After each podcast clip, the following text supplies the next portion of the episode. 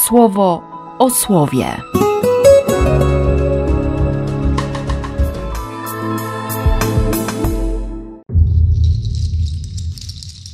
Dwudziesty dziewiąty grudnia, środa. Bardzo mocno dzisiaj pracuje we mnie Ewangelia, ale wstępem, pierwszym daniem jest jednak fragment 2 rozdziału 1 listu Jana. Też konkret. O tym, że poznaliśmy Boga, przekonujemy się, gdy przestrzegamy Jego przykazań. Kłamstwo, hipokryzja, bolesne policzki, tak od samego rana. Ale jest nadzieja. Jest nadzieja, bo słowo przychodzi i to słowo można zatrzymać, nie? Bo można je chwycić. Dzięki słowu miłość dojrzewa. Niby nic nowego. Dawne przykazanie. Ale prawdą jest, że ono jest ciągle nowe, ciągle jest świeże. Ponieważ ciągle pojawiają się nowe ciemności, nowe propozycje złego, nowe pokusy prowadzące do starych grzechów. Bóg też daje nowe światło. Jest różnica, kolosalna różnica między 100. a 101. przeczytaniem tego samego fragmentu Pisma.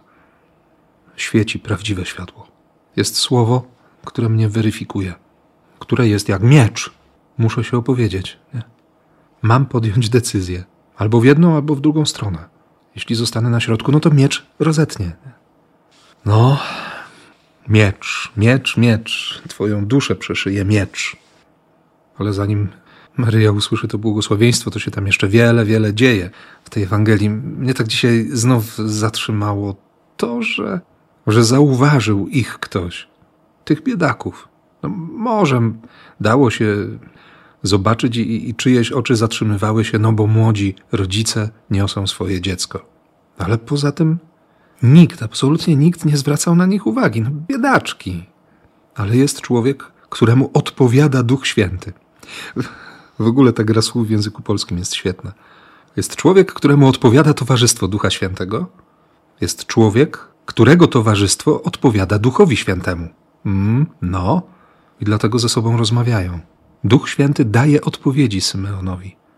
I dlatego ten stary człowiek, sprawiedliwy i pobożny, przychodzi do świątyni i widzi tych, których nikt nie widzi. I to tak jest. Oczy Boga znajdą cię. Nie po to, żeby cię potępić, nie? Nie po to, żeby cię wyciągnąć teraz, postawić w świetle reflektorów i powiedzieć, no patrzcie. Tylko wyłuskają nas w każdej naszej ciemności, ale też wyciągną nas z tego poczucia, że jest się niczym, jest się nikim. Symeon podejdzie, weźmie to dziecko i będzie widać bezbrzeżną radość, bo to skarb jest, perła, klejnot, światło dla oświecenia narodów, chwała Twojego ludu Izraela. I wtedy się zaczyna błogosławieństwo, że to będzie znak wywołujący sprzeciw. Taka miłość? Trzeba naprawdę ogromnej odwagi, żeby ją przyjąć. Nie? Dlatego się wycofujemy od czasu do czasu. Ale On przychodzi. On nie zrezygnuje. On dalej będzie tak kochał. I dlatego będzie dawał słowo, które jest mieczem. I dlatego ona, 30 parę lat później, zgodzi się na to słowo po raz kolejny. Po raz kolejny pod krzyżem. Nie? Powie amen. I znowu słowo stanie się ciałem. Stanie się życiem. Życiem Kościoła. To jest nadzieja. To jest życie. Będę dzisiaj prosił Boga, byśmy umieli przyjmować słowo i aby odpowiadało nam towarzystwo Ducha Świętego. Bez względu na wszystko.